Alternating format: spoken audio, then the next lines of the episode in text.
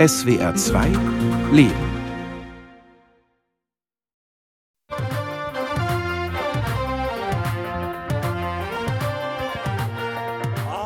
Gießen im Juli 2023.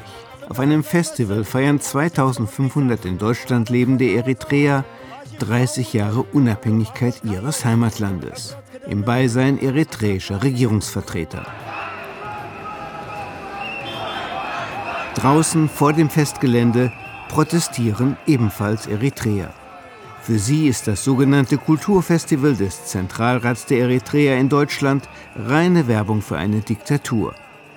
Bewaffnet mit Messern, Knüppeln und Eisenstangen versuchen sie das Gelände zu stürmen, werfen Flaschen und Steine auf Polizisten, die mit Schlagstöcken, Pfefferspray und Wasserwerfern reagieren. 30 Polizisten werden verletzt, 100 Demonstranten festgenommen. Wenige Wochen später ähnliche Bilder bei eritreischen Festivals in Stockholm und Toronto, in Tel Aviv und Stuttgart. Begonnen hätten die gewalttätigen Proteste 2022 in Gießen, erinnert sich Elias Berhe, ein deutsch-eritreischer Ingenieur, mit dem ich am Rande einer Vortragsveranstaltung der Deutsch-Eritreischen Gesellschaft in Frankfurt spreche. Völlig überraschend seien friedliche Demonstranten zu Gewalttätern mutiert. Sie sind dann einfach über die Zäune geklettert und haben die Leute angegriffen. Und zwar brutal. Die Polizei war natürlich da nicht vorbereitet. Man geht davon aus, das sind friedliche Demonstranten. Und die Demonstranten wussten schon ganz genau, was sie tun. Das heißt, als friedliche Demonstranten getarnt. Und dann haben sie einfach die Aufbauhelfer dort einfach angegriffen. Erstmals seit vielen Jahren sei das Kulturfestival der Eritreer in Gießen ausgefallen, klagt Berhe kopfschüttelnd. Polizei musste es natürlich absagen, weil das war dann einfach zu viele Verletzte und es war schon brutal.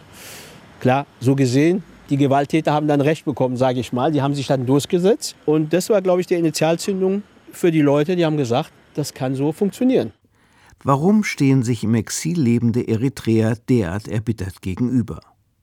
Menschen aus einem kleinen Land am Horn von Afrika, das ans Rote Meer grenzt eins der ärmsten Länder der Welt, 3,7 Millionen Einwohner, von denen ein Viertel im Ausland lebt.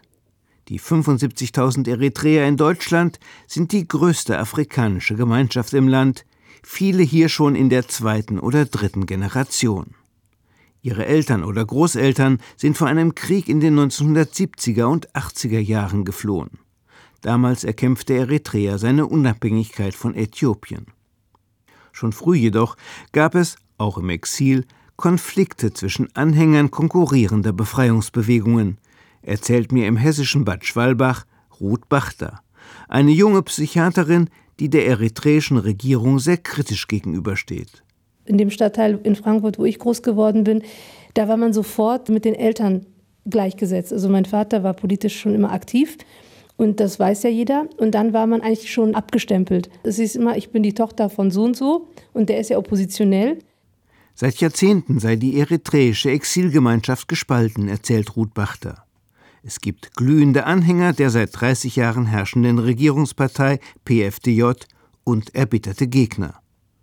Bachter erzählt von verbreitetem Misstrauen unter Eritreern in Deutschland, von Drohungen und ihrem Gefühl, durch Agenten der Botschaft überwacht zu werden, von offener Feindschaft und Schlägereien bei Hochzeiten, wenn jemand die falsche Flagge schwenkt. Eine weitere psychische Last für Betroffene beider Seiten, zusätzlich zum Leben im Exil an sich. Wir leben von der Community. Bei uns, wenn man aus der Community raus ist, das ist ja wie so ein kleiner Tod. Die härteste Bestrafung, die man niemandem antun kann in unserer Community, ist, wenn man aus der Community rausgeschmissen wird. Da wird man zu nichts mehr eingeladen. Man ist eigentlich nicht existent, man ist wie so ein Geist. Also wenn man nicht seine eigene Gruppe hätte, die einen stärkt, kann man schon in die Knie gezogen werden. Also viele sind daran auch zerbrochen. Aber warum sind Gegner der eritreischen Regierung nach Jahren friedlichen Protests auf Festivals eher regierungsnahe Eritreer auf einmal gewalttätig? Hintergrund dieser Gewalt sind die chronisch angespannte Situation am Horn von Afrika und die damit zusammenhängende Militarisierung Eritreas. Schon 1995 stand das gerade unabhängig gewordene Land im Krieg mit dem Jemen wegen einiger Inseln im Roten Meer. 1998 kam es zu einem Grenzkonflikt mit Äthiopien wo damals die TPLF, die Befreiungsfront des Tigrinya-Volks, herrschte. Die TPLF gilt seitdem als Erzfeind der Eritreer, die zur Hälfte ebenfalls Tigrinya sind. 20 Jahre gärte der Grenzkonflikt, bis 2018 Abiy Ahmed Premier in Äthiopien wurde und mit Eritrea Frieden schloss. 2020 aber brach in Äthiopien ein Bürgerkrieg aus zwischen der Zentralregierung und der TPLF. Und Eritreas seit 30 Jahren herrschender Präsident Isaias Afewerki schlug sich auf die Seite seines neuen Freundes Abiy Ahmed. Für diesen Krieg, der bis 2022 eine halbe Million Menschenleben kostete, rekrutierte Eritrea einmal mehr Zehntausende junge Leute für seine Armee. Viele starben als Kanonenfutter in Äthiopien. Seit 1995 müssten junge Eritreer für unbegrenzte Zeit sogenannten Nationaldienst leisten, erklärt mir Ruth Bachter. In Militär und Landwirtschaft, auf dem Bau, in der Verwaltung. Zwangsarbeit. Schon die zwölfte Klasse der Schule absolvierten alle Jugendlichen in einem zentralen militärischen Trainingscamp. Viele sind geflohen, auch und gerade nach Deutschland. Und diese Flüchtlinge hätten ab 2020 machtlos erlebt, dass ihre Regierung einmal mehr junge Leute in den Tod schickte, sagt Ruth Bachter. Diese jungen Leute, die zwangsrekrutiert sind, sind Geschwister von den jungen Leuten, die hier Asyl beantragt haben. Das heißt, da gibt es eine ganz direkte Verbindung. Natürlich waren alle in Sorge, mein Gott, meine Geschwister werden jetzt sterben, meine Eltern können auch im Zuge dieses Krieges sterben. Also es war einfach ein ganz großer Druck und Leid in der Community.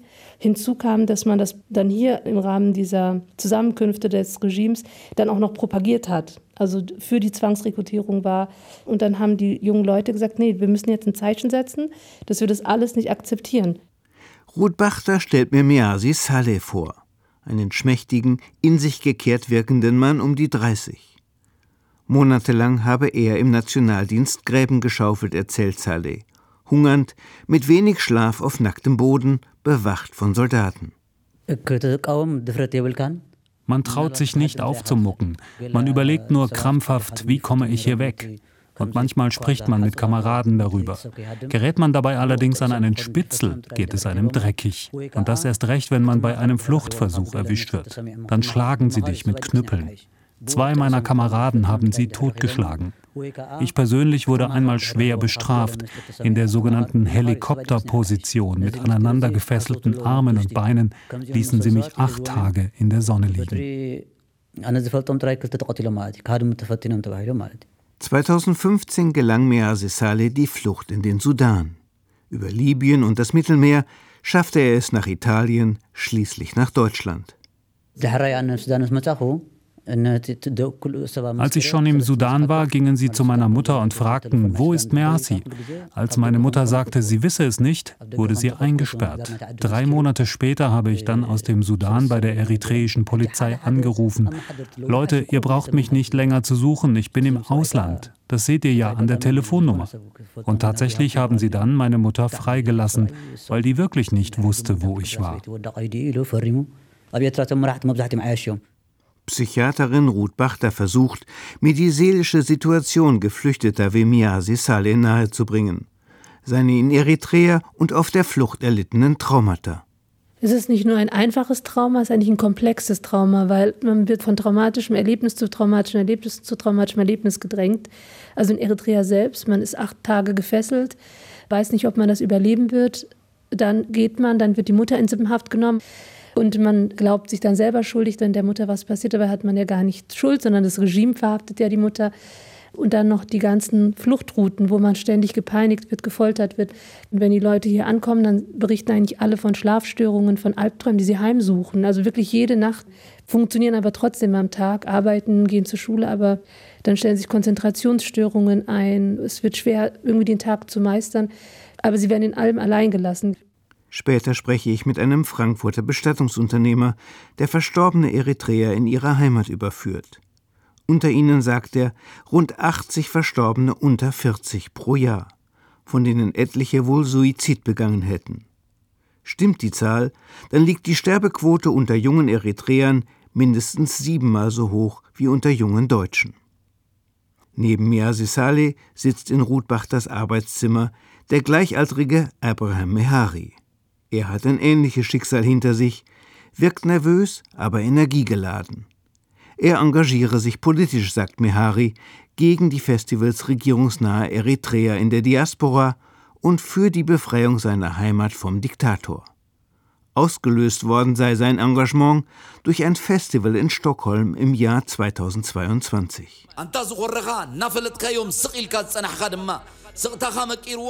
Ein vollbärtiger Mann in Marineuniform, der als Dichter vorgestellte Abel Said, pries dort in pathetischen Worten Eritreas Regierung und brandmarkte deren Gegner als Verräter. Wir haben mitbekommen, wie Abel Seid, einer der Chefpropagandisten der Regierung, in Schweden auftrat. In Uniform pries er den Militarismus des Regimes. Vor demselben Militarismus waren wir geflohen und mussten nun erleben, wie dieser Scherge des Regimes eine große Bühne in Europa erhielt. Das kannst du einfach nicht ertragen.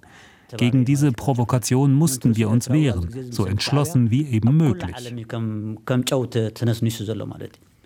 Zumal der Dichter Avel Said wenig später im deutschen Gießen auftrat, sagt Ruth Bachter.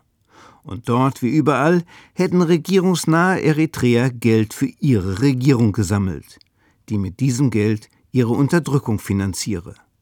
Ich erfahre nicht, ob Abraham Mehari an gewalttätigen Protesten beteiligt war. Ruth Bachter aber zeigt Verständnis auch für solche Proteste. Die meisten jungen Leute handeln überhaupt nicht, sind paralysiert zu Hause und machen gar nichts. Und dann das, was wir sehen, sind wirklich noch die wenigen, die ein letztes Aufbäumen machen. Also die eigentlich das als letzten Ausweg sehen. Und sie haben ja damit auch ihren Asylstatus gefährdet. Aber sie haben gesagt, uns bleibt keine andere Möglichkeit. Vielleicht hört man uns ja dann mal zu. Zwangsrekrutierungen in Eritrea als provokativ erlebte Propaganda der Regierung in Europa und in Hunderttausenden TikTok-Nachrichten artikulierte Wut junger Exil-Eritreer hätten schließlich zu einer Art Schwarmphänomen geführt, meint Ruth Bachter. Zu spontan mobilisierter Gewalt gegen Festivals der regierungsnahen Diaspora, wo auch immer sie stattfanden das ist dann wie so ein Funke, der übergesprungen ist, also wie beim arabischen Frühling. Und es startet irgendwo und plötzlich trägt sich dieser Funke überall hin. Und alle sehen, Mensch, das können wir doch auch machen, wir können ja auch was organisieren. Aber das geschieht aus sich heraus, also aus vielen Gruppen, die schon vor Ort die ganze Zeit aktiv sind. Und dann orchestriert sich das wie von selbst. Aber es gibt nicht eine Stelle, die das orchestriert und sagt, so, jetzt gibt es das und das. Es ist eher ein Miteinander und die sozialen Medien helfen eben wenn man dann Parolen losschickt und sagt, wir treffen uns am Dienstag um 13 Uhr da und da und plötzlich kriegen es alle mit. Ganz gleich, ob man Mitglied einer Gruppe ist oder nicht, weil soziale Medien konsumieren alle. Ruth Bachter macht keinen Hehl daraus, dass auch für sie Eritrea eine Diktatur ist. Tatsächlich siedeln die Reporter ohne Grenzen das Land in Sachen Pressefreiheit auf Platz 174 von 180 weltweit an. UN-Sonderberichterstatter und Menschenrechtsorganisationen wie Human Rights Watch sagen, viele Oppositionelle säßen im Gefängnis. Dort werde auch gefoltert. Und in Eritrea gibt es zwar Wahlen auf regionaler Ebene, Präsident Isaias Afewerki und seine Regierung jedoch sind nie gewählt worden. Eritreer in der Diaspora müssen eine sogenannte Aufbausteuer von 2% ihres Einkommens zahlen. Wer nicht zahlt, erhält keine diplomatischen Leistungen, keinen Pass, keine Hilfe bei der Beschaffung einer Geburtsurkunde oder in Erbschaftsangelegenheiten. Geflohene Eritreer müssten zudem eine Reueerklärung unterschreiben, erzählen Abraham Mehari und Measi Saleh. Darin erklären sie ihre Reue, Eritrea illegal verlassen zu haben und akzeptieren vorab jede Strafe, sollten sie wieder eritreischen Boden betreten. Since independence, Eritrea has made a massive improvement in terms of child mortality. Szenenwechsel. In Frankfurt hält im Januar 2024 Fikre Jesus Amahasion einen Vortrag. Organisiert von der Deutsch-Eritreischen Gesellschaft, die sich dem Informationsaustausch zwischen beiden Ländern widmet. Der 37-jährige Sozialwissenschaftler ist in den USA aufgewachsen und hat dort promoviert. Seit 2015, sagt er, arbeite er in unterschiedlicher Funktion für Eritreas Regierung. Bitter beklagt Amahasion, dass Eritrea wegen angeblicher Kriegstreiberei und Menschenrechtsverletzungen mit Wirtschaftssanktionen verfolgt werde. Es ist zum Beispiel vom globalen Zahlungssystem SWIFT ausgeschlossen.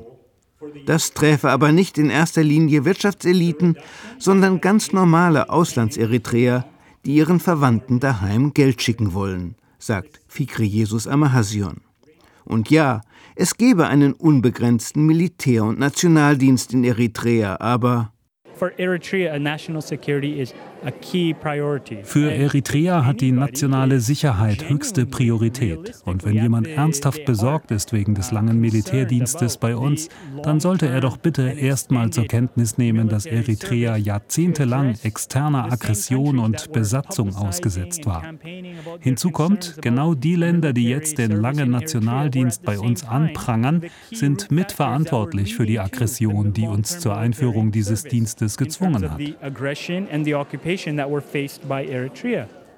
Trotz allen Drucks aus dem Ausland und daraus resultierender Armut treibe Eritrea seine wirtschaftliche und soziale Entwicklung voran, erklärt Amahasion stolz. Und in der Tat verzeichnet das Land Erfolge. Bei der Kindersterblichkeit liegt Eritrea auf Platz 13 unter 54 afrikanischen Staaten. Ähnlich sieht es bei der Müttersterblichkeit aus. Die Lebenserwartung liegt mit gut 67 Jahren um vier Jahre höher als der afrikanische Durchschnitt. 80 Prozent der erwachsenen Eritreer können lesen und schreiben. Die sexuelle Verstümmelung von Frauen sei nahezu ausgerottet, berichtet Fikri Jesus Amahasion. Frauen hätten gleichberechtigt Zugang zu Bildung, Land und Arbeit.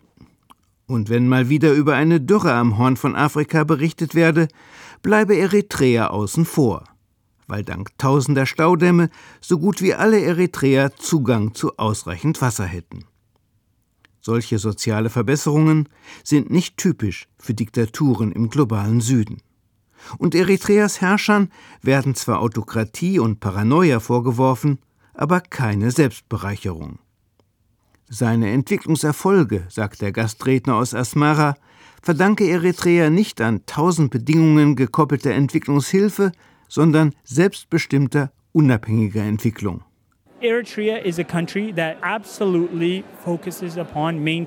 Eritrea legt höchsten Wert auf seine Unabhängigkeit und Souveränität. Es lässt sich von absolut niemandem herumkommandieren.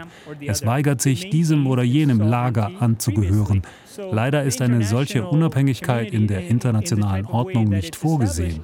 Wenn ein Land ausschert, wird es bestraft, um andere abzuschrecken. So Eritrea is punished to be made an example of. Schließlich spreche ich mit Martha Kifle Mariam, einer jungen Deutsch-Eritreerin, die in der Berufsbildung arbeitet und sehr gern eritreische Kulturfestivals besucht. Seminare zur heimatlichen Kultur, patriotische Lieder, Kinderprogramme und ja, auch Besuche von Politikern aus Asmara.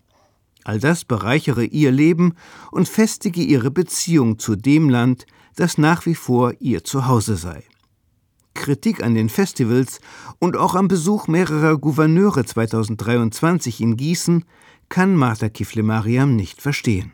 Es gab immer Austausch mit den Menschen, die in Eritrea leben. Also früher waren es dann die EPLF-Kämpfer zum Beispiel, die dann herkamen und ein Update gegeben haben, wie der Stand der Dinge ist und so weiter.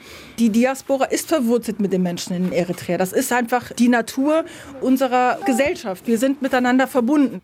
Warum, fragt Kifle Mariam, etikettierten auch deutsche Politiker und Journalisten Festivalbesucher als gefügige Untertanen einer Diktatur. Das Gegenteil sei der Fall. Wenn Regierungsvertreter kommen und ihre Themen uns verkünden, dann hören wir uns das an und jeder Mensch kann sich dann Teil dabei denken. Aber in erster Linie ist das Festival ein Ort, wo wir als Diaspora zusammenkommen. Es hat Tradition, seit über Jahrzehnten ist das unser alljährliches Zusammenkommen. Ja, es ist auch wichtig für die Identitätsfindung halt auch. Wir haben da drei Tage lang Eritrea pur mit der Musik, von der Atmosphäre und von allem. Jeder hat eigene Motive auch, ein Festival zu besuchen. Also ich weiß, als ich jugendlich war, ich war immer abends auf den Festivals, weil da die Party ist. Andere Ältere kommen da, um sich mit ihren Weggefährten zu unterhalten, die sich seit Jahren nicht mehr gesehen haben. Also unterschiedliche Motive, ein Festival zu besuchen. Die jüngste Gewalt gegen solche Festivals sei nicht spontan entstanden, meint Martha Kifle-Mariam. Nein, sie sei geplant und organisiert. und verantwortlich sei die sogenannte Brigade Namedou, eine in den Niederlanden gegründete, äußerst militante, global agierende und zunehmend straff organisierte Bewegung. Als Haupteinpeitscher gilt ein ehemaliger Befreiungskämpfer, der sich John Black nennt und tatsächlich Johannes Abraha heißt.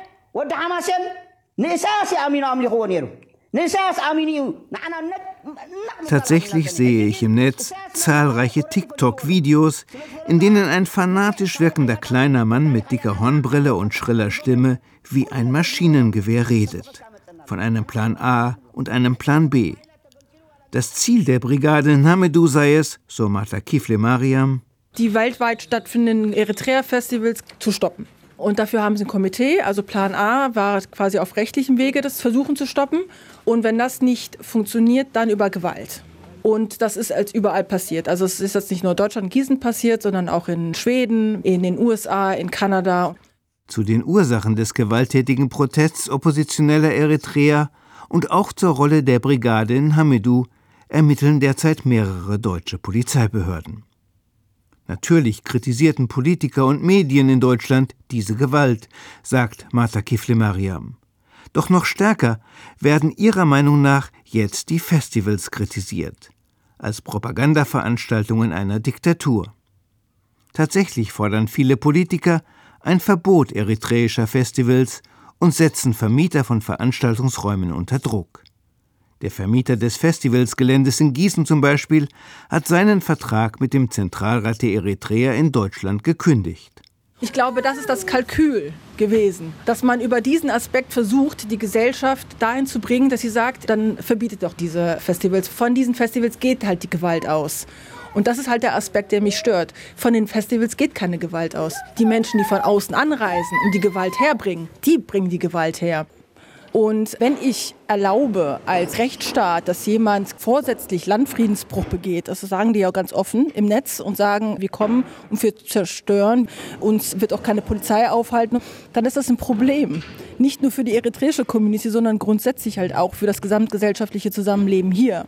Inzwischen rufen regierungsnahe Eritrea-Organisationen zu Demonstrationen auf, bei denen sie den Verlust ihrer Grundrechte in Deutschland beklagen den Verlust insbesondere des Rechts auf Versammlungsfreiheit. Derweil scheinen sich die Gräben zwischen den verfeindeten Gruppen weiter zu vertiefen und die Konfrontation zu wachsen. Menschen wie Martha Kifle-Mariam und Ruth Bachter, die ich beide als kluge junge Frauen erlebt habe, sprechen nicht miteinander. Und weitere Gewalt erscheint am Horizont. Zum Beispiel in der Gestalt einer Eritreerin, die sich Monika nennt. Sie lebt in Norwegen und präsentiert sich in sozialen Medien in Tarnuniform. Jeder, der das eritreische Volk und dessen Regierung gefährde, müsse getötet werden, fordert Monika. Und wenn jemand im Exil die Regierung beleidige, müsse man seine Familie in Eritrea vernichten. Genug sei genug. Enough is enough.